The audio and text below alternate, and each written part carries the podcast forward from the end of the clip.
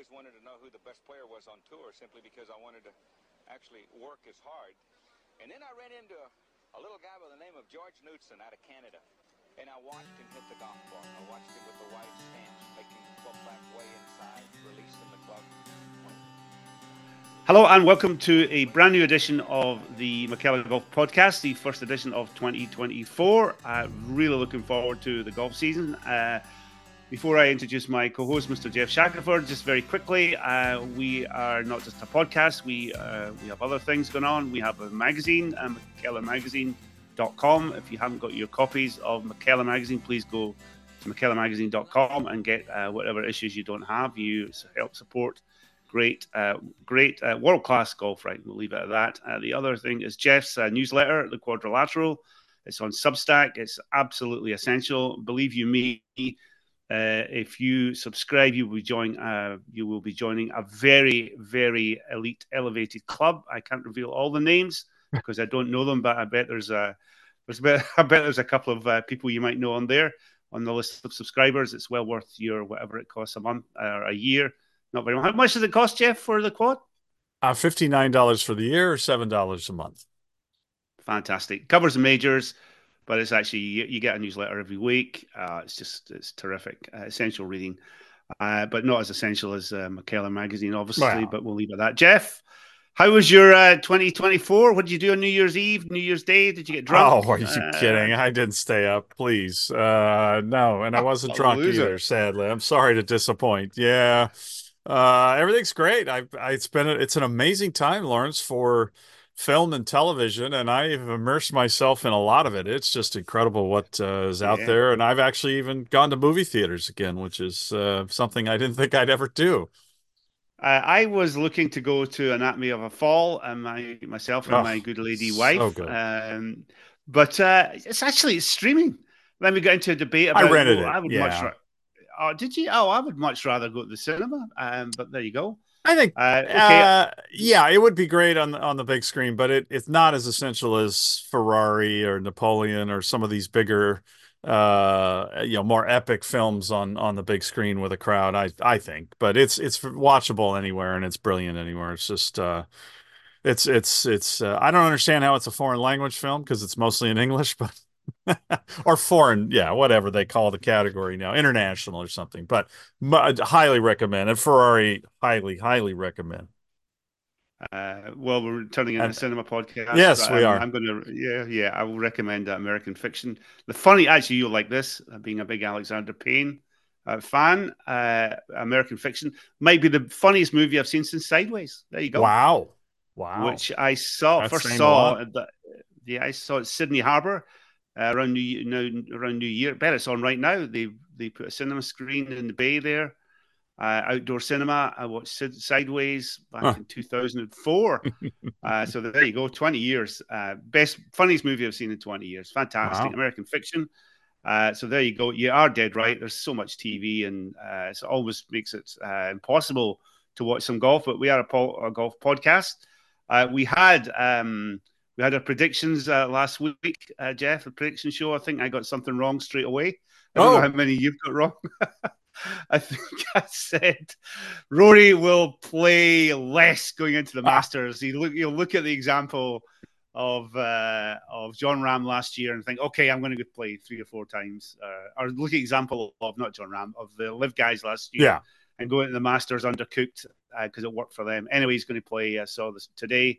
He's in Dubai. We'll come on to that later. He's mentioned he's going to play eight or nine times before the Masters. So uh, there you go. Uh, zero for one so far. Um, but uh, we uh, had the first event of the PGA Tour season uh, at uh, Kapalua, won by Chris Kirk. I can't even remember his winning score. I'm so badly researched. It was a lot. 25, 26, Geoff? I can't no, no, no. Uh, he was, was? Uh, wasn't he thirty and uh, Sahith was twenty nine? No, he was twenty nine no, no. and Sahith was twenty eight under. Yeah, I, there were a lot uh, of people under uh, par.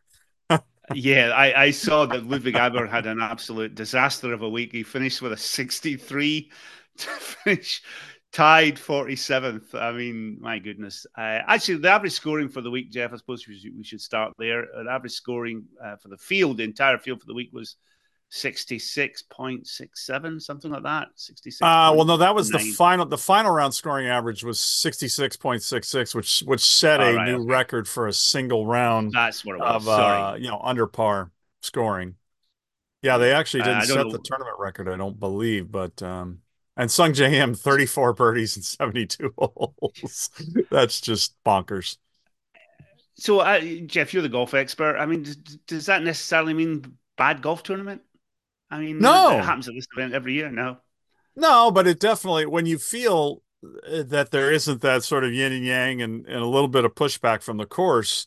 I I do think that because uh, uh, you know that low scoring, you look at it and you go, well, then it, it is kind of less inspiring when you just feel like it's not separating the field maybe as well as you'd hope, and it's just it just felt like birdies were pretty um, easy to come by, and I I you know we know what the the issues are. The course has gotten greener over the years. Uh, the wind, Mike, Mark Rolfing's discussed kind of the the change in wind direction from when it was designed and and climate change uh, that he, they have seen over there, and obviously we know Maui has seen some some unusual uh, events in the last uh, certainly in the last months uh, with the fire, but. Uh, course is just not as fast as as it used to be. The, although I thought the greens had pretty good pace, they had to watch them. They discussed that on the on the broadcast a little bit. They still had pretty good pace for those greens and backing off them pace wise. And sometimes we've seen players don't putt as well when the greens slow down, but they didn't seem to have much trouble with these. It was it was just kind of a yeah, it was an old style Bob Hope uh, birdie fest, and uh, I don't mind those, but I just I just would love to see a little more ability of the course to stick up for itself. And how, how can it? Where you know, as far as they hit it, everybody's got new grooves and all that stuff going into the year they're feeling good. The weather's good. All that. Uh, did you watch much of it? I watched a fair amount actually. Uh, let's just say I had it on. Whether that okay. translates to sitting and watching it, no, I had it on in the background, and uh, you know, it was nice background noise between the uh, and the occasional look over to the see the you know the beautiful sights are cool. There, the, you know, there were moments. There were some good shots and uh, uh, yeah. good field. I don't know. I've kind of missed the the tournament of champions element to this. I, I know that's a smaller field and you get more runaways with that, but I just I just I think it's a shame. I thought I thought that the, the tournament of champions is a is is not just you know you forget it's not just a celebration of somebody's win. It's a celebration of all the sponsors on the tour and a way to kind of recap or relive the previous year, and especially when they pair them in the order maybe of of how people won. Uh, I, I thought there was something to all that, but uh, that's gone by the wayside like the the walk up music has uh, disappeared as well so things come and go the uh, chris kirk well you're speaking of great shots uh, chris kirk's five iron and a 17 on sunday was oh my goodness i don't think we'll see many better shots this year it yeah. was an absolute oh my goodness fantastic i actually really like the way he plays golf i i, I don't know in a, in a world where everybody fades the ball i just he just hits really, uh, really nice draws. It looks great on TV when you see the shot tracer. Love it. Uh, he seems like a pretty reasonable guy. I think uh, I was listening to the No Laying Up podcast yesterday. They replayed. Um, they replayed uh, an interview they did earlier last year. I think uh, he seems like a really. He's obviously he's all this stuff about his recovery from alcoholism but he's uh, he's clearly a bit more than that, um, much more uh, three dimensional character than that. Great player. Uh, that was an unbelievable shot. I was quite happy to see him win. What I did notice, Geoff, there wasn't much chat about. Well, you this was an elevated event. There wasn't much chat about that. I didn't. Well, I certainly didn't hear much over the the four or five days or six days of it all. The um, and nor was there much chat about the. I mean, Chris Kirk walked away with three point seven million. That's. uh I mean, yeah, Nice. I mean, love the guy. Played great. Congratulations, but 3.7 million uh, for that. Uh, again, maybe they were embarrassed. That's why there wasn't much chat. I wonder if uh, Sentry were uh, were happy to pony up. Uh, I wonder if they're happy with what they got for their money. Well, we just aren't exactly sure how much more money these uh, events are putting or the sponsors are putting into the event. We know they're they're being asked, but we don't know how much more they had to put in to to reach that point and how much is coming from the wherever it's coming from to supplement the purse. So, uh, but either way, do, what do they get? Uh, yeah, going up against the NFL the way they do with this event, I, I just don't know who, who's getting uh, value that, that makes that that payout uh, justifiable in any way. I just can't fathom that the uh, uh, uh, we should, you know, t- we're recording this on on Tuesday. There should be some numbers soon, but I just can't imagine it averaged more than three hundred thousand viewers during uh, what was a very you know big final round or final weekend of the NFL schedule with with playoff ramification games going on. Hard hard to imagine that many people were were watching. The um the yeah, I, I, thought it was quite telling that there was very little chat about money. Uh, again, there's a year behind the curve. The PG, somebody at PGA Tour message, messaging department has clearly realised that it's a real turnoff when we start, you know, you know, throwing big numbers around and as if it's meant to impress people or or get people more jazzed on the golf tournament. That's clearly not the case, and I think they've got that message.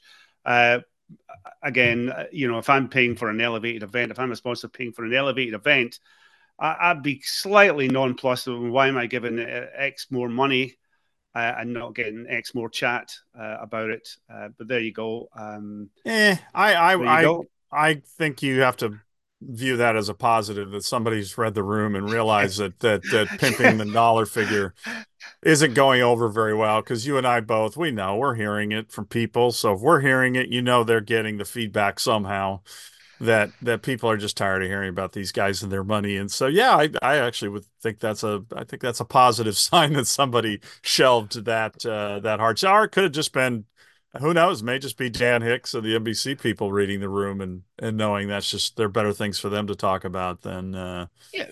than that.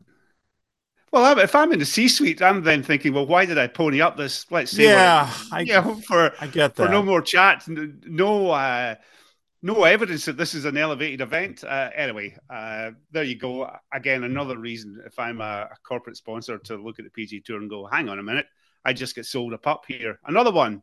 Um, it was uh, NBC coverage. I guess this is for American listeners. Um, I, I, don't know. Did you notice any difference this year, Geoff? Did you pay enough attention? I mean, they seem uh, to get a little bit more. I mean, they're the they're the bad boys in every sense of the word of uh, of US TV coverage. Uh, they seem to. The general consensus was um, that they seem to have upped their game a little bit. The only thing I saw that was much different was a was a bigger leaderboard on the screen, which they've obviously nicked from from LIV Golf. Did you see anything? Yeah, that was uh, sort of a, a light version. It wasn't as well done as the Live side leaderboard. I like it though, especially when you have Kapalua scenery to look at. I think that I'm not sure they'll need that every week, but yeah, when you when you're putting it on against an aerial of, uh, and they did have some nice aerials of of the plantation and the ocean and all that. Yeah, put that to the side. We'd rather look at that. Um, but uh, I I saw some oddly horrible camera work. I couldn't believe it. And I, like I said, I, I, had it on in the background more, but a couple times I look up and the cameraman couldn't follow the ball. So I don't know what was going on. If it was really bright or they they've just forced so many people into retirement, they've lost a lot of the the great camera people. They have you know a lot of NFL stuff going on, so their best camera people are are um, you know NBC's got uh, they had they had different you know the schedule's kind of weird right now with the holidays and all that. So who knows? Maybe it was related to that.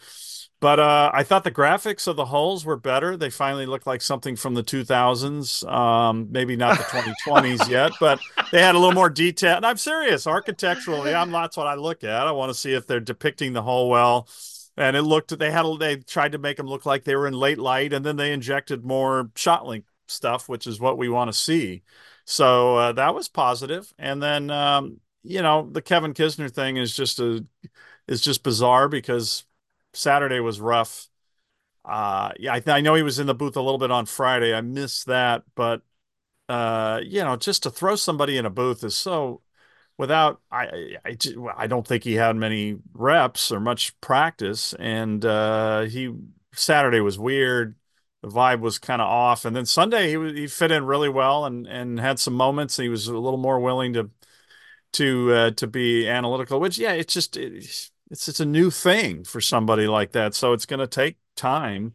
So that's why this whole bake off thing is really weird to me. It's just not how you find an announcer, I don't think. But uh, yeah, so he was uh, yeah, they were they were not offensive at all to listen to, and and and I thought when he uh, went a little geekier, he was he was good, and he does the, know uh, the players and he knows some of their tendencies, which I think uh, is always a, a, helpful thing to have. Uh, and he tried to give you a little inside the rope stuff, a little too many, you know, this one's going in, a little too much, you know, you go girl kind of. but that's uh, yeah. that's kind of what's to be expected. The uh, my only observation on Kisner was I, I, was the timbre of his voice. I, I I found it hard sometimes to to hear what he was saying. It seemed it was so oh. um, bass heavy. Um, oh. As to what he said, yeah, it was a, maybe my, my wife thinks I'm deaf, but she's wrong. But uh, anyway, we'll leave that to one side. Yeah, you might need um, to get um, the surround sound going. Yeah.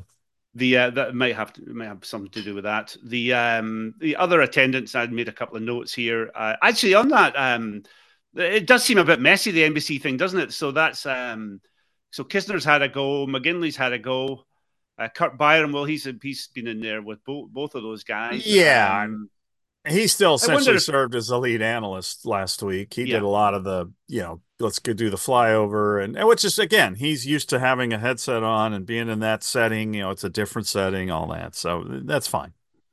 Um, and again, we saw that report uh, about um, about our friend Josh Carpenter that Ogilvy was being looked at by NBC. I'm guessing he'll he'll show up at some point. I, I don't think Geoff is uh, entirely sold in doing uh, the whole analyst thing as a as a job, as a permanent job, uh, from what I gather. Um, but he might show up. He might carry a bit more weight, particularly as a U.S. Open uh, champion uh, at the US Open, something like that. He, will probably yeah. show up at a couple of uh, NBC events. Uh, of course, Geoff probably wants to play in the well. Well, if want to play in the US correct. Open, of course he will. Um, so, yeah, a weird one. Uh, who would you pick for uh, NBC's full time analyst? Geoff, give me give me a name. Uh, I don't know. They, I don't feel like there's anybody that stands out to me as uh, yeah. I thought Graham McDowell a few years ago was was had a really good chance to be that that person. Uh, I, I, obviously I think he's out out now, but who knows? Maybe he he comes back into the uh, the mix because of his his resume and his style, and whether he'd be willing to be uh, analytical and critical and all that stuff. Uh, you know, I'm I'm kind of of the the mindset you really need somebody good at breaking down swings and and technique because golf's the one sport where people watching also play the game and they want to learn. Uh, of course, Johnny was great at that. Johnny was great at everything. Johnny was great at being succinct. He was great at calling out something. He was he was good at praising people. Players think he never praised anybody, but he did. Uh, so yeah, I don't know who that person is out there right now that kind of checks all the the boxes. Phil's kind of out uh, for all the obvious reasons, and then some. And uh, you know, in yeah, Justin Leonard, they have David Duval, who uh, David Duval can be very good with the right uh, uh, announcer. Scott Van Pelt seems to bring out really good stuff from him, and uh, you know Terry Gannon, I feel like has done a great job bringing out good stuff and encouraging Morgan Pressel. So yeah, that that person next to them is is key. And that's not a knock on Dan Hicks at all. He's going to have. In fact, I thought he he did a great, really good job making uh, Kisner uh, feel welcome and and and not afraid to pipe in when he had things, and he he did a lot. So yeah, I, I tough tough call. Uh, Brandel yeah. uh, certainly made a hard hard uh, pitch by taking on no laying up uh, for the oh. job.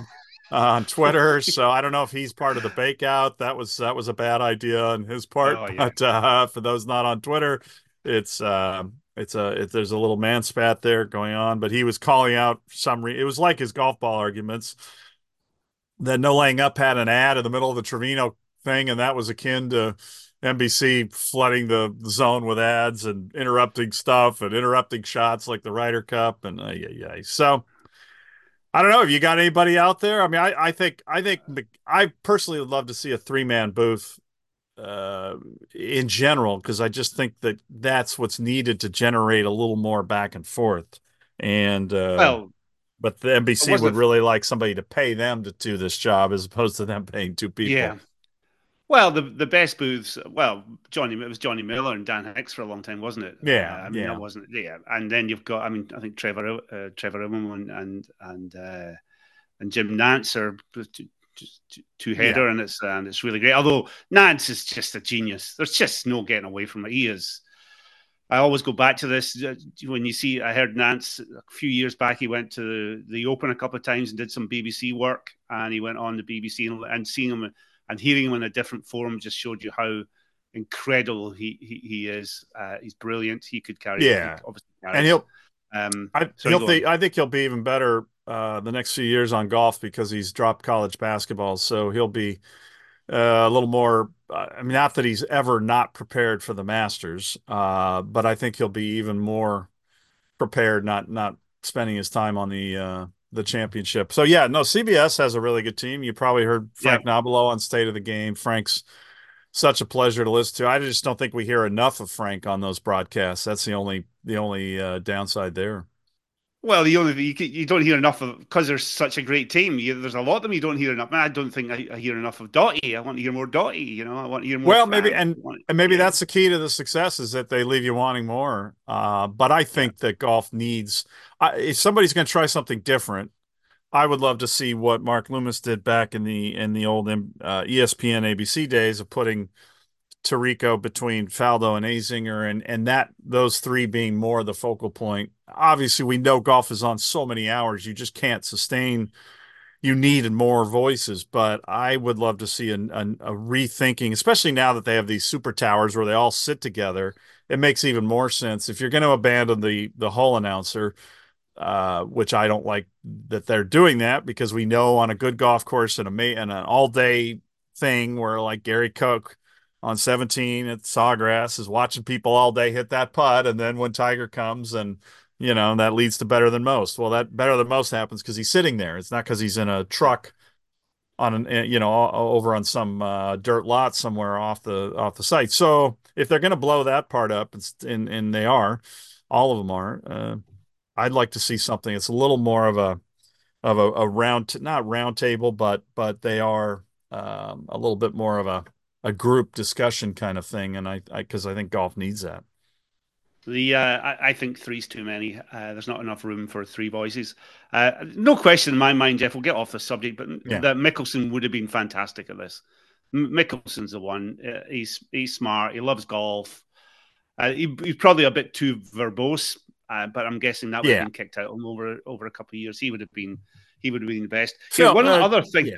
Sorry, Nantz would have kept Nantz would have kept him in line if he had gone with CBS. Yeah, he would have been able to to manage him a little bit eventually. But uh, everybody remembers that appearance at Harding Park where he had he had had about um, 18 cups of uh, coffee for wellness and he was just right off the course and he had also and and it was just dead because there were no crowds and so he brought some life into it and it was great i don't know if he would be able to do that though on a on a regular basis i think he'd be a little like faldo where you'd go yeah he just has when he's in when he's locked in and prepared and engaged and knows the golf course, he's very good. When it's none of those things and he's just showing up 15 minutes before the show, you know it. And I think Phil would have had the same thing. And that's part of the problem, Lawrence, is they they've made a lot of money as players.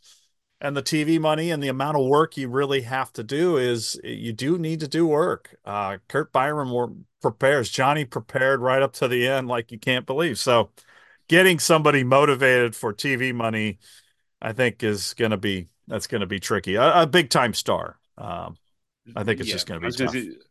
I would be, and it would be extremely hard to get motivated for NBC money, right? Which correct seems to be, uh, yeah, it's a, a cost cutting exercise these days. One other thing, just before reported last week, I, I kind of this is a general point about what are we interested in these days. Um, uh, is uh, uh, Joe Mayo has been fired as uh, Hovland's coach. This is apparently was big news another. seems is it me or is it just more emphasis on reporting no. that whole space? Has this always been the case? Yeah, uh, coaches. Know, I think Cad, caddies. Caddies is a is a change. Another one. The increase in, in, in change on caddies is definitely one. I I think if you go back through time, at least the last 30 years, the instructor changes have always been somewhat noticeable. This one is come on. This is this is news. The guy just won the FedEx Cup. He's the he's the the guy to look at going into this year because he's just you feel like he's finally mastered the one weakness in his game. This guy has helped him do it. And he fires him. It's a big story. That's weird. Oh, like what the God. hell? And it, and because he's a, also a good story. He's not. Uh, he's not Sean Foley. He's not David Leadbetter. He's not Jim McLean. You know, going through the years of the and Butch Harmon, the the guy of the moment. Joe Mayo's somebody a little bit, you know, a little bit different, and that he he found this guy and they did this. And, what do you mean? I well, you understand. I oh, I'm saying he's not. Um, he's not he's not on the cover of Golf Digest. I'm saying it's it's a little bit of a different and a neat story, and then he cans him. So I, well, um, I think it's yeah. kind of incredible. It made me think twice about what's going to happen with Hovland this year. Like, what is he going to be one of these people that's constantly firing everybody? I mean, it just didn't work well for Michelle Wie or for uh, Lydia Ko. I mean, it just isn't a good sign. I think he well two things. He probably thinks he's learned enough. Uh, he's learned all he yeah, needs. It's possible. Uh, all that Joe, all that Joe Mayo's got to see. Also, Joe Mayo. I mean, I I've been a long time follower of Joe Mayo. Uh, interesting hmm. guy, and certainly in the instruction side of things. But he's uh, how would I put this? He's slightly odd. I mean, he's slightly manic. I can't imagine having him mm-hmm. around uh 24 7 or on the weeks I'm trying to play golf, I think that would just drive you. Well, Viktor's you kind insane. of intense too, so that may have been the problem. Uh, he, yeah. he feels like anyway. he's, he's, yeah. So, uh, well, anyway, I, I would, I would say I think that one was very newsworthy. Uh, well, I, am just amazed that uh, all the stuff gets reported. Uh, all the caddy changes last week as well yeah. seem to be a, a, bit of an obsession for everybody. Um, anyway, well done, Chris Kirk. Um, I love your ball flight. I love the way you play golf. Uh, really good stuff. Move on. It's still in Hawaii. Have you ever been to the Sony uh, Open, Geoff? I have not. No, unfortunately, yeah, I think it's yeah. going to be kind of a soft and wet one. This I don't know if you saw yeah, the pictures. Yeah, brutal, brutal weather. So the course is going to be a little, little wet. Um, Interesting. So we'll I've see. been to that event a few times. Have um, you? Actually, yeah, it's a very tight golf course. I'm yeah. not seeing anything new. I had no idea it was a Seth Rayner my God. Although I think there's well, very little he, of Seth yeah. Rayner left in there. Yeah, you know. Um, but uh, it's a sweet event. I was first went there in 2003, I think it was, to see Michelle Wie play, and she almost made the cut. Right. I was there, 14 year old Michelle Wie. What nobody said at the time was that, well, still an incredible performance. I think she played the golf course 40 to 50 times in in the run up. So she, yeah, safe to say that she knew she knew the golf course really well. Um, anyway, the Sony Open is a really traditional. I mean, I know we have the Tournament of Champions, but the Sony's always the first traditionally of the the first uh, event of the PGA Tour season where a full field event. But the main story, Geoff, uh, I guess, is the stuff about uh, rookie orientation, the rookie orientation this week. Uh, all the new guys PGA Tour. You just you just well, complained about covering instructor and caddy news. And oh, but this uh, is go right to rookie incredible. orientation. No, but this is amazing. And by the way, credit to uh, we Monday Q. Too much. Uh, uh, no, it wasn't Monday Q. It was uh, it was Tron, your buddy Tron. Tron. Oh well, Tron. Yes, yeah, he shared he, the portion about the. Yeah, uh, yeah, yeah, yeah. So uh, if you're listening to this, you probably know what we're talking about. Uh, all the rookies on the PG Tour have been told to get their backsides to. Um, we're told to get their backsides to Hawaii this week to Oahu for the rookie orientation. It's a kind of whole day media training, whatever, all the usual stuff that you have to know to be a, a member of the, the PGA Tour. That you know how the how the finances work as part of it as well. All that stuff. Um, but oh yeah, well, I've got to go all the way to Hawaii for that. Yeah, but don't worry, uh, you're now a PGA Tour. Remember, you'll get in the field at the Sony Open, and they get to they suddenly discover the Sony Open comes around, and half the guys, uh, half the rookies aren't aren't in the field uh, for the Sony Open this week. I, I, I saw Monday Q reported it yesterday. I think 30 guys can graduated from the the Ferry Tour last year. Only 15 or 16 of them are in the field.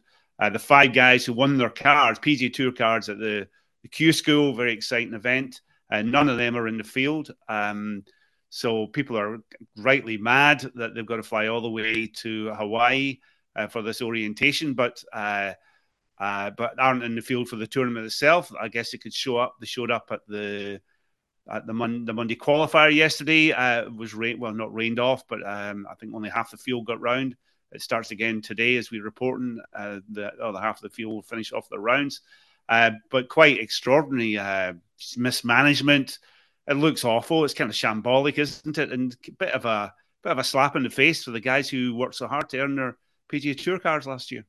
Well, you're leaving out the the part I guess that I don't quite understand. Um, there are several players in the field who who work their way onto the tour via Europe, and those guys got in, but some of these people didn't. And I guess the question is how many the the tour underestimated what what you left out is the tour underestimated how many Korn Ferry players would get in this week. Uh, and so they told them, yeah, come on over and you know, you'll be in and all that. Well, now the question though that I don't understand in reading this is is um, how many players how, did, is the field better because of the um, the Aon 10 or the Aon 5. They have a sponsorship on the whole, you know, move into the top 50, get into signature event thing.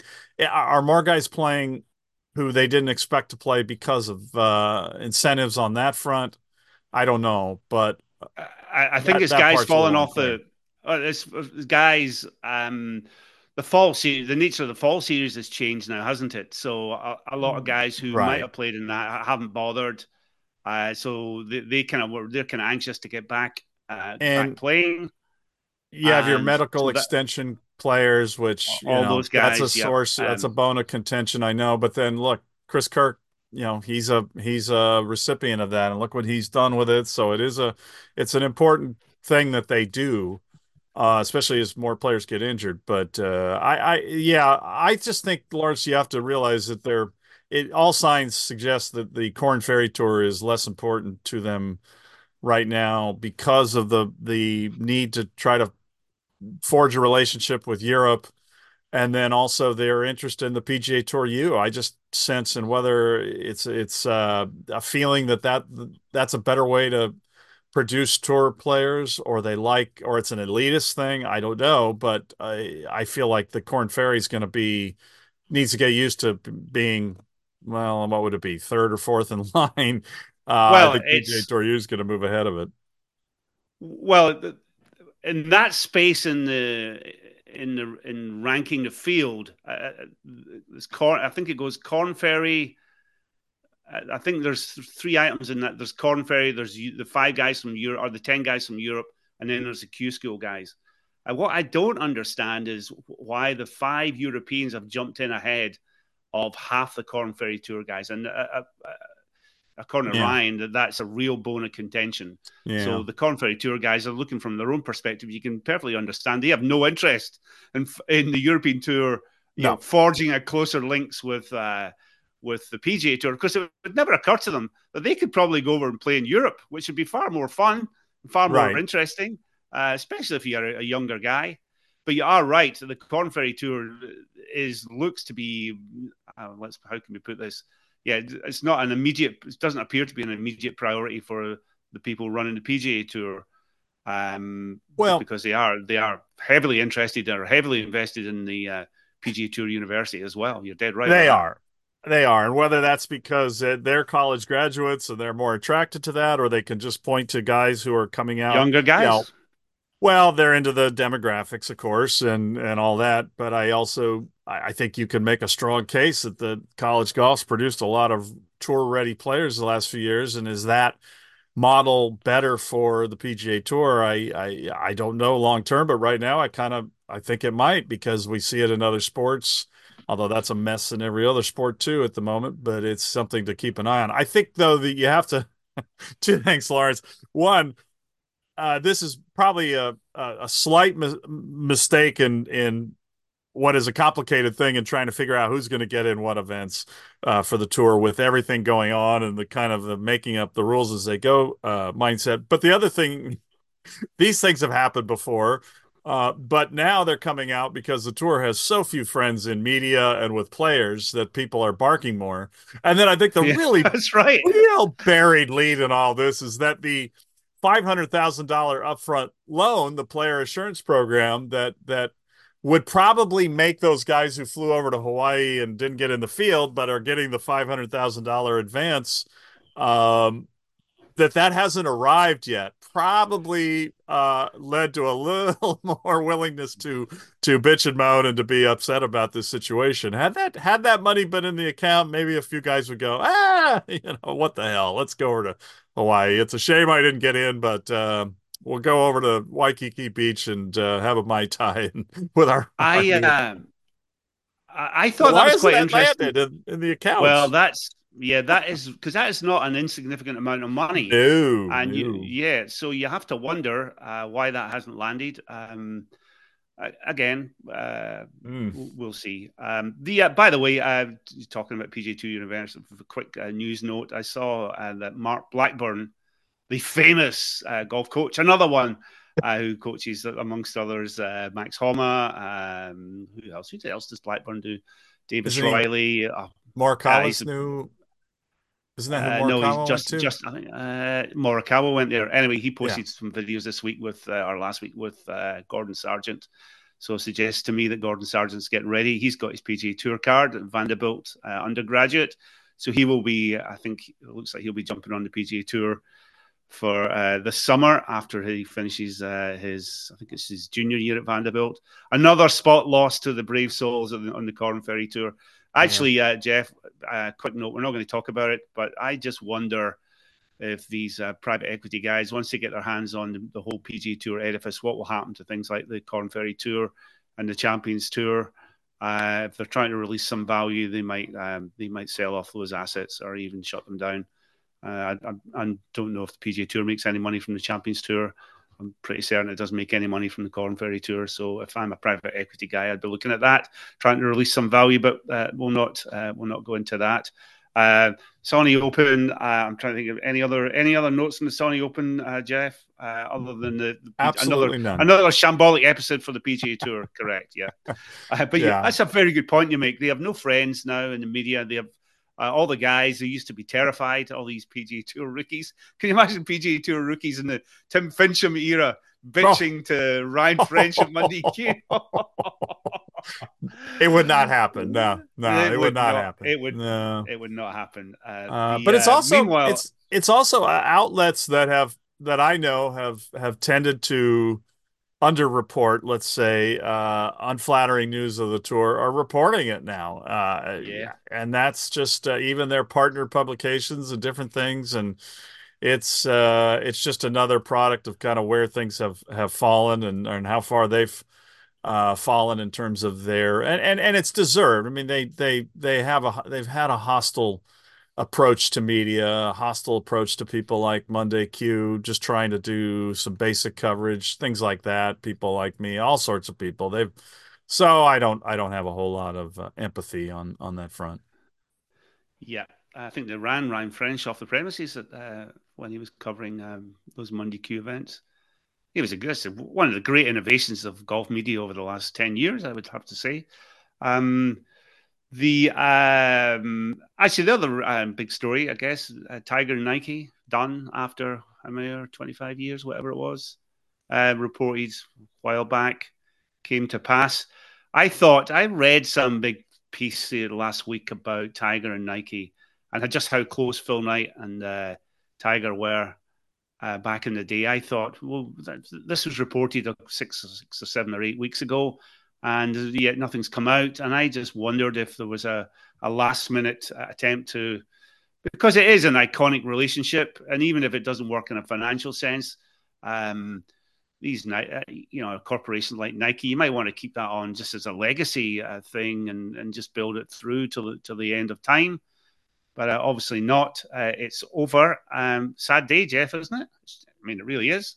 No more swish sad? on the red shirt and the sun. Oh, oh, for calm, please. Now it's sad if he comes out dressed like Club Pro and he's got 85 logos, but it's Tiger. He's not going to do that. He he knows he he values how he looks, even the baggy clothes, but he values that he. Well, he didn't va- he didn't value the most iconic image in golf, the red the red shirt on a Sunday with a Nike swoosh.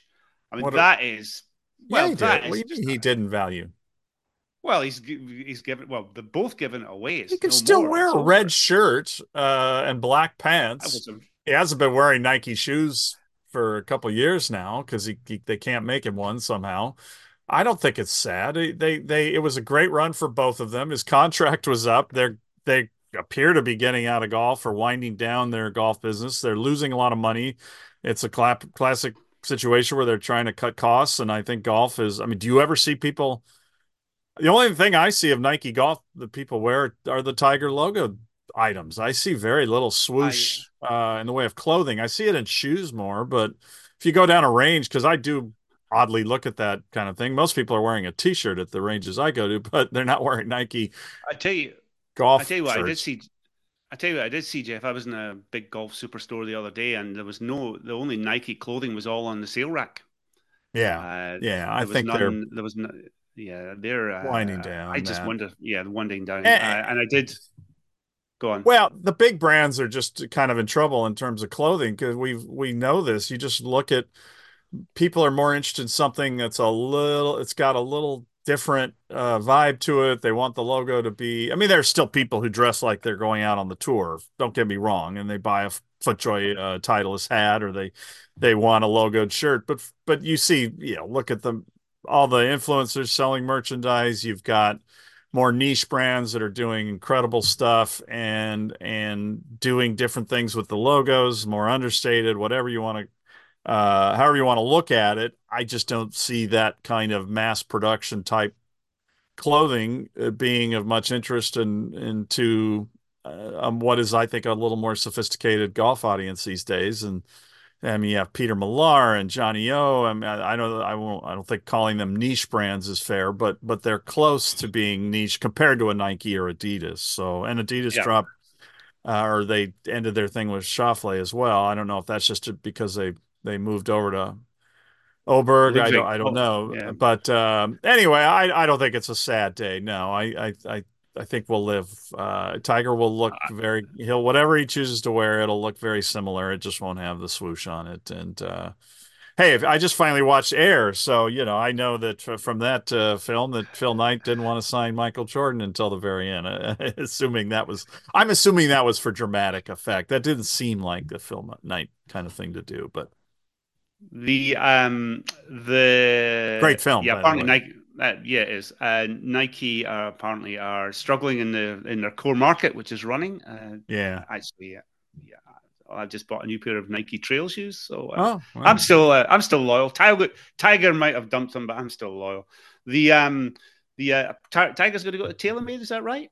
Is TaylorMade start? Ah, uh, that's what uh, the I believe the No Laying Up guys didn't they? Uh, they first reported this. I, no I think there's been an in, in, implication that TaylorMade is is going to have some some options for the players who uh, would like to move to their whatever it is. I don't know what that is, but. Um, wouldn't it be great if Tiger trapped up one day at the at the at a PGA Tour event wearing B. Draddy or something like that? That would be I don't have cool. high hopes that he'll. Uh, yeah. No, he like Michael Jordan. Uh, he has many, many talents, and and is a genius in many ways. But uh, style is not one of them. Right. Okay. The uh, actually, if he, if left to his own uh, devices, uh, he'd come out with a you know some really heinous stuff. I'm afraid, but the uh, the other one, interesting one, uh, Rory's a Nike athlete. I don't know how many years is left in his contract, but presumably yeah. they'll let that wind, wind out as well. Um, now he would be. A, here's some free advice. Uh, oh, for Rory just what he needs. Investing. Well, he should he should buy B B Beadraddy. That would be uh, perfect. That would fit into his. Oh, really got a B. Draddy thing here. Ah, I do. It's really good stuff. They've got oh, some good. stuff in our local golf course. Uh, uh, yeah, they're really. Uh, and I say that they are. Yeah, they're great and it would be great to give a small company a big boost. And they seem to be doing things the right way, and they want to do the you know good style. Yeah, I think I think uh, Malbon would not be a good choice for Tiger after their oh, de- their debut last week. that was uh, I, mean again I, I, I don't know Geoff. Well again maybe I I thought about this a lot um, because people have been speaking about it. Good for Malbon; they got a lot of uh, coverage over the last week more than they've ever had before. And Jason Day isn't exactly a central talking point in the golf conversation. But um, certainly, but it looks to me that it looks like remember the classic uh, Fred Couples and Ashworth, the huge sleeves, the big flapping yeah. sleeves, and the oh my goodness, um, it's a long way away from uh, current styles, but maybe that, that's what the kids want. But again, the kids aren't watching Jason Day on the PGA Tour, so no. I, I, don't, I really don't get it. It um, doesn't make much sense. Um, anyway, speaking of Rory, he is in Dubai this week for something called the Dubai Invitational. That's a it's a new uh, DP World European Tour event, DP World Tour event. Um, is a report, and I think I don't think it was a press conference, but he spoke a bunch of reporters there um, today, um, Tuesday in Dubai. He um, he basically showed up. He's doing it as a favor for the guy who's running the event. I, I don't have the guy's name in front of me, um, but it's a limited field. Um, quite a lot of uh, interesting stuff. Uh, Rory's talking to the press this morning. He was saying that um, that he kind of gave a, a, bit away about, I think, reading between the lines, why he left the PGA, PGA Tour Policy Board. Uh, floated his idea for what the future of golf should look like. Essentially, it's a bit like what we were talking about, Geoff, over the last. You know, I'm not saying that Rory stole our idea, and of course he didn't. Um, but his vision for what the, the world of golf should look like in, in the years ahead was essentially a, a, an 18 event world tour. Uh, centered around the uh, national championship, the national opens, Australian Open, South African Open, etc., um, etc. Et uh, 18 events, uh, as I say, on these um, uh, fashioned after Formula One. You add the four majors, that's 22 events a year for the top 70 to 100 guys, whatever the number is. And then you tack on some version of, again, he spoke about it in his um, podcast last week with, with uh, Gary Neville and Roy Keane, uh, uh, Stick to the Football. He um, saw envision something like a Indian Premier League cricket, uh, uh, eight events of whatever format uh, the sponsors choose. I, I guess it would be LIV. we could call that. Rory didn't, but I guess we called it last week. I think we called it the Aramco series. Um, so eight events, maybe fashioned after the team events. He said that he would actually that would appeal to him. He would probably get involved in that. So there you have it. Uh, 22, 30 event, a 30 event season. Sounds like a pretty good idea. Actually, Rory's uh, he didn't want he he mentioned that um, four events in the spring and four events in the fall. I don't think that's a very good idea because how do you how do you um, have continuity? or do you run yeah. two separate events? Do you have yeah that that's the thing. Is four events enough to? I guess the PG Tour thinks that three events is enough for the FedEx Series. Is four events enough to capture the imagination? Then you go to the proper golf, and then you come back again at the end of the year. I'm not sure that would work uh, yeah. from a from a from a Saudi perspective or a sponsor perspective, but uh, sounds eminently sensible. I, again, the other thing, Geoff, um, I want to ask you this he spoke um, about the importance of the actual golf courses. Yeah, particularly in reference to Australia, the Australian Open. Um, again, we mentioned it before. Got, he went down there. He won the, the Aussie Open at uh, Royal Sydney. Not a great golf course, uh, although I think Gil Hanse has redone it since then. Um, so um, the golf courses, Geoff, uh, are they really, really important? And you know, if you want to present a new world of golf, if you like, um, Rory uh, suggesting that the golf courses themselves would, would be very, very important in that new formula. What do you think he's talking about? Uh, well, kind of what I've uh, been writing about for years, and and we're uh, you know is why we're into this distance conversation so much because uh, I just don't think there's any doubt that a great golf course is important. Whether it produces a great tournament, we do, is is you don't know, but it's part of the hype, the build up, the excitement. Uh, uh you know, do, you, do it's like do you want to see a band and you, you, you, know Royal Albert Hall or the Hollywood Bowl, or do you want to see them at a festival out in some cornfield uh, that that's been mown down? And and I get that festivals work too. Don't yeah, but when somebody's playing at a venue with uh, with some cachet, it, it just changes the gravitas of what they're doing. So of course you need to try, and I think that's where LIV's really to struggle. They just continue to to to show signs of not valuing the importance of the the the.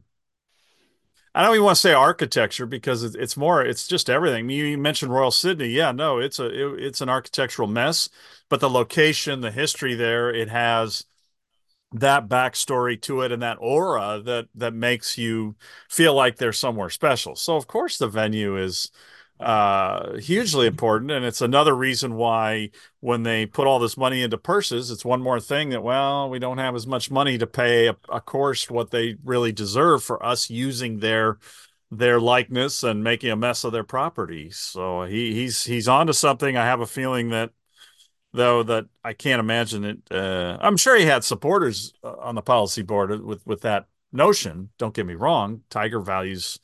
I mean, look where he plays. He's he's not going to play turn up at somewhere crappy. But uh, uh, I I I think it should be a huge part of the equation. It's why the majors are um, standing out even more. The um, yeah, I was thinking about the Asia Pacific this year at Royal Melbourne. Yeah, you know, the uh, and just the, the, chat and people were really excited to see the golf course, to see it on TV. It would be great. Rory did say that the 18 events on this world tour would would would not I can't remember the exact wording, but it would have some emphasis on on the United States as a central part of that. So if you have of course 18 yeah. events, you would you would maybe have eight around the world and, and 10 in the US. Uh, great, I, yeah. Give me your uh, 10, 10 events in the United States, uh, part of a world tour. Give me the 10 courses, Geoff. Where are we playing? Well, at least they get to two of them with Riviera and Pebble Beach on the West Coast, yeah. and of yeah. course we get to Augusta with with the. Uh, well, the that's, Masters. that's not a regular. Yeah, so we're we're looking at Riv. Oh God, you're actually Pebble. writing this down. I oh, am. Lordy. Yeah. Um, oh, um, well, now okay, you have to. Add, so. Uh, you got to go to Seminole, haven't you? in Florida. The Florida. Oh, so that was my question: Is are we are we doing this in a scenario where they actually have equipment that's not juiced and they can actually play the course as it's supposed well, to? I mean, Kapalua, I would put on that list because it takes you to Hawaii, and and when it's playing firm and fast and the ball's not going too far, it's really an interesting course on TV. The uh, it's a great point, Geoff. Another reason why the equipment has to be taken care of you know, has something yeah. has to be done. If you want a future, you know, a, a future professional golf that, that focuses heavily on the golf courses, then you're going to have to do something about the equipment. Um, yeah, and we've got we've got four of it. We've got four venues out of uh, ten. Well, I, I wasn't expecting. I could go through, uh, give you a list of ones that they. It would be cool if they could play in just a no, yeah, whatever scenario, any scenario that I'm sure they couldn't get on, and then there are the ones that could f- host a tournament and the modern game and all that. That's a very small list, as you know now. Well, but let's let's leave all that to one side, right? And Just markets, me, right? You got to go to different markets, and that's I mean, yes, well, yes, it would be go, wonderful if they could play Seminole. You're going to Pine Valley. Pine Valley. Well, they, no, you yeah, can't have a tournament at Pine Valley.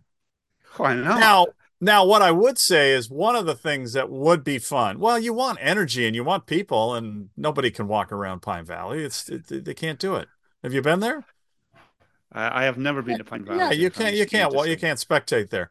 But okay. I do think it would be fun in this scenario that you do go to a Bandon Dunes or you do go to some place off the beaten track and somehow make it work. There's so there's a story behind that. Uh, if it's a limited field and and all that, I don't think Sandhills would work. There's literally nothing close to it, but you have to have some hotel rooms within a half hour. But there are places that I think it would be really interesting to see them go somewhere exotic in Scotland and you know go to Machrihanish or, or wherever. I don't I don't know what it is, but but but but like you, there's a whole story behind the ferry ride to the course and the the guys staying yeah. there, that kind of thing.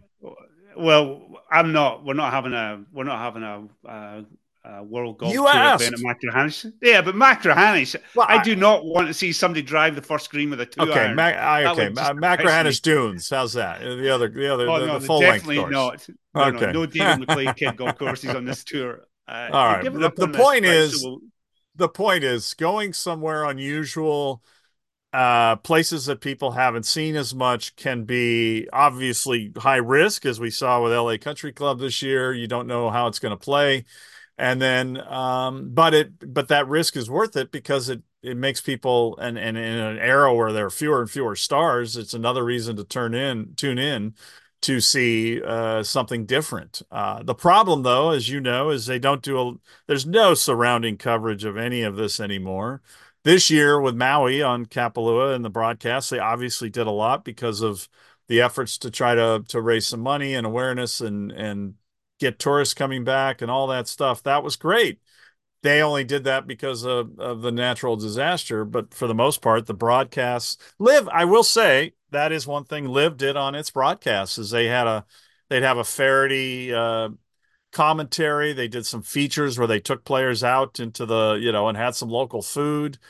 So they tried to do some of those things that I do think you have to do. The, the the tour has to stop trying to gear its coverage to either gambling and and showing as many shots as possible, or to uh, to to this kind of uh, uh, vision that uh, gear is geared towards uh, bros.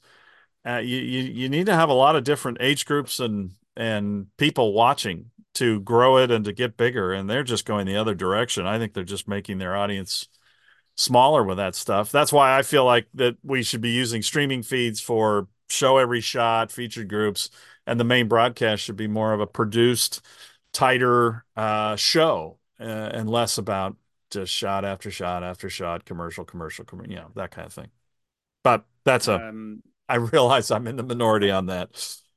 The uh, just speaking to what your your outline uh, um, you're talking about there, the uh, I think the Sandbelt Invitational last year was sponsored in part by the the Victoria State Government, and part of the deal was around the digital right. package that was sent out. There were there was some great features on right. life in Melbourne. I remember Clates taking Elvis Smylie out, and there uh, off there's a film about dining in Melbourne and, and whatever, is all that kind of stuff. Uh, what you're describing there, Geoff, is essentially the Masters package, isn't it? I mean, the Masters coverage of the, their their own coverage of their own tournament is is the template for for for any future great coverage of golf. It really is. Well, when you have the tighter broadcast mm, TV package, but the whole streaming package is, is yes, fantastic. It is, it but really they don't is. do any they don't do anything on the shows like I just discussed for the occasional yeah. travel feature. But yes, it's it's. I'm talking about the, the coverage of tight. Yeah. Actually, there but was a yes. bit of that on the PGA Tour app this week, and uh, you could you could see some videos of shots if you if you were on the app. I saw I saw that. saw video of, so what do you mean? Of of shots. Of oh, guys yeah, of course. Yeah. yeah. Yeah, yeah, yeah, yeah. Oh no, no, that stuff's great in the way. Yeah, that's fantastic. But um uh, I just I I think they have to really rethink how they they the, the, it's not going to happen because this is now a player run tour and the players think that maybe saw it in Rory's comments in the in the uh, football interview where yeah he even buys into this idea that the sponsors have to see the top 50 and they have to get stars and, and I, I I understand that thinking, but I, I I think they're overinflating the importance of the top 50 players being there as a narrative going in. I, I most people they'll turn on the broadcast. They don't know who's if it's a good exactly. close tournament and there's a you know and maybe a fun story that's something that, that's a, an upstart. Um it's it's good it's a good product. And so nobody's worth the extra money that the sponsors are, are, are asking. Tiger is but nobody else draws the numbers. So why not put that money into uh, I, you know a better build out on site good fan energy uh, you, know marketing all that stuff is uh, they're just going to keep chipping away at to give more money to the players and we know it's it's it's a very uh, problematic and you there's not road. a world in which you're going to re, you're there's not a world in which you can reduce um, prize money now. Uh, you know, are the players going to accept right. you know a fifty percent cut in their prize money so we can make a, a more interesting tournament, uh, make more interesting build out, more interesting fan experience. So the players aren't going to subsidize that. That that's well, gone now. I think a great one will be to watch. Uh, I mean, I don't. I never went to the Wells Fargo, but uh, I went to the Dell Match Play, and I, I've obviously been to every tournament at Riviera since I was a child. Uh, and and you look at what Genesis has done, and they're, I think, a sponsor to really watch. Um, because Dell tried to put money into the build out. They did a beautiful job. They built that into a kind of a community event. Um, I don't know, maybe it ran its course in, in other ways, but uh, you look at what Genesis has done here and at the Scottish Open, and they are that dream sponsor in that, uh, yes, they want good players, they want a great course, but they also want the fan experience to be special because they're trying to make you say, "Hey, look at our car. It's a special car because we treated you in a special way here. The look of it, the the build out of the uh, the, the corporate stuff, uh, the attention to detail on that, and that's that takes money and it's important to them. Um, but if they have to just keep, if they have to start cutting at that to uh, to to fund uh, the purse uh, more, I I just think you're in big trouble when sponsors like that go, yeah, sorry, the the the, the concept worked for us, and now it doesn't work for us. yeah. The uh, anyway, we're a long way from our ten courses. Yeah. Uh, we've only got a four event tour, Geoff. You and I. Uh, I will ponder with the National Open concept and look around the world, and I'll give you some better courses. I, I just gave you the U.S. for the U.S., and I we're very limited here on who can host a tournament that's good architecture and and location and space and all that stuff. Well, I, am I'm, I'm seeing if you did something about the equipment, you wouldn't it wouldn't be so hard for you to come up with a correct, with, correct, a, yeah. with a, list, a, list, of venues. Here, um, speaking of Rory and uh, Stick to Football podcast last week, uh, just a very quick note. Uh, there was a couple of reactions that really stuck in my craw. Phil Mickelson, um, you know, thanks Rory. You know, we've all got to come together. The most, the guy who was the most aggressively, um, you know, anti PGA Tour, uh, pro LIV, you know, real propagandist for the whole thing. Uh, and all of a sudden, he's, uh, you know, we've got to all come together. You know, Rory came up with a mea culpa. I'm waiting for Phil Mickelson. I guess we'll never get one uh, for his conduct, his behaviour, his language. Yeah. Um, and the other one was, uh, you know, Greg Norman. You know, good to see Rory falling on his sword. I didn't think he fell on his sword. Did you? Did you, Geoff? I didn't. I didn't think Greg listened to it. Uh, he was he was conciliatory in some ways, but he also essentially equated it to the the the cricket equivalent of of sort of a, a novelty side act to the big time, whatever the big time tour is. I hardly called that a falling on his his sword. And he just meeting with Yasir and his vision. He shared what his vision is that he told Rory, but Rory didn't go. And I think it's amazing. Uh, so he just said, yeah, he really believes his team golf is something. And it was, it's a very good interview. And there was a lot on golf. I was, I had, I was shocked how long they talked golf on it. It was, it was, it was, uh, it was actually a very enjoyable it was a very good, it was very good choice of forum. That's uh, those guys are huge. Uh, mm-hmm. You know, people in the UK listen to this, but Gary Neville, Roy Keane, Ian Wright are hugely popular figures in in in the UK uh, really big stars uh, in their day when they were playing soccer. That's a really the Overlap's a really popular um, digital show. Actually, really good stuff. Gary Neville does a great job. It was a really good choice of forum because they they knew enough to ask questions, but they didn't know. You know, they didn't know enough to right. really delve into it, which really suited Rory and gave him a chance to say what he wanted to say. Uh, really good stuff. Um, the um, the other quick note before we shut this down, Geoff, I saw Patrick Reed uh, lost all his court cases. uh, these court cases dismissed. What a you know, what's the lawyers? Larry is it Larry Klugman? Yeah, Klayman. Uh, Klayman, yeah. yeah. Uh, Larry Klugman was in. Uh, he was in the Odd Couple. Um, the um, Jack Jack Klugman. Jack Klugman. Okay, uh, Klugman. Uh, uh, for those who uh, forgotten, as a, one of these kind of Trump maniac lawyers, naturally Klayman. Yeah, Klugman, Klayman. Uh, obviously, a good, good bedfellow with Patrick Reed. Uh, case was dismissed last week. Quite a damning, uh, very fun uh, ruling from the judge. Frivolous lawsuit. All costs go to uh, the uh, to the other side, which uh, includes some of our pals. Uh, Damon Hack. Um, I meant to ask actually. I must ask Damon or or uh, or Eamon Lynch how much they're getting. I don't know costs, and I, I, don't know where it goes from there. But I mean, what a what a fiasco! And of course, Larry is saying that they're, they're he's going to appeal. Yeah, easy for him to say if he's using Patrick Reed's money, but I'm not sure. Patrick Reed might be stupid, but is he really? Um, that stupidity would further finance uh, Larry's um, um, uh, quixotic uh, attempt to bring down the golf media establishment. Yeah, it'll be interesting to see how long he drags this out because it was it was a brutal decision and having to reimburse the legal fees. That's going to be a big bill that will. I, I don't think I haven't sensed Patrick's paying Larry Klayman in this process.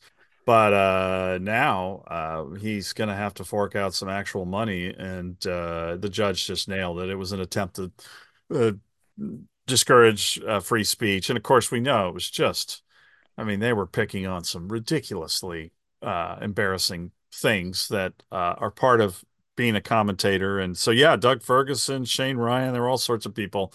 I forgot how many people kept getting added to this debacle. So I would hope it eventually it'll go away. I mean, he he's kind of going away. Uh, he's disappeared in the LIV world, and uh, it's just such an odd existence. Uh, he's such a talented guy, and and this whole kind of constant drama and and anger and and all that and ah the crashed Porsche and just on and on we go. It's it's a strange strange clan and uh, they are not missed on the on at least on the PGA tour and now he's uh, he only has master status I believe uh, in the major championships. So he's going to have to earn his way into the the other majors uh, somehow. The uh, yeah, I'm not even sure how Reed's doing on uh, on LIV Golf or how he did on LIV Golf last year. No, nobody um, cares. Yeah. Nobody cares. Okay, we will uh, leave it at that, Geoff. Um, so you've got your homework for next week, Geoff. Uh, yeah. I want uh, 18 no, venues. I think it's a fun exercise to kind yeah, of think really about is. this because I I do love that Rory keeps nailing this uh, point home on the national opens. I think that's really fascinating that that uh, was something that he was willing to stand up for and said goodbye to. But it makes sense. Um, yeah, yeah, that'd be good stuff. Uh, actually, that you know, so we want eighteen, we want eight, eight, eight uh, courses around the world and t- ten in the US, and obviously we've got the four majors to one side. Yeah, and that's a, that's a serious job, and I'll take care of the. Uh, the eight hit and giggle IPL uh, events. I'll find eight courses for for yeah, that. you do that. you do that. Okay, uh, Geoff. Uh, good to talk. Geoff Shackelford, uh, author of the Quadrilateral uh, newsletter on Substack. Subscribe soon, and while you're at it, get a copy of the McKellar magazine. McKellarMagazine.com. Geoff, I will talk to you soon, pal. All right. Thanks, Lawrence.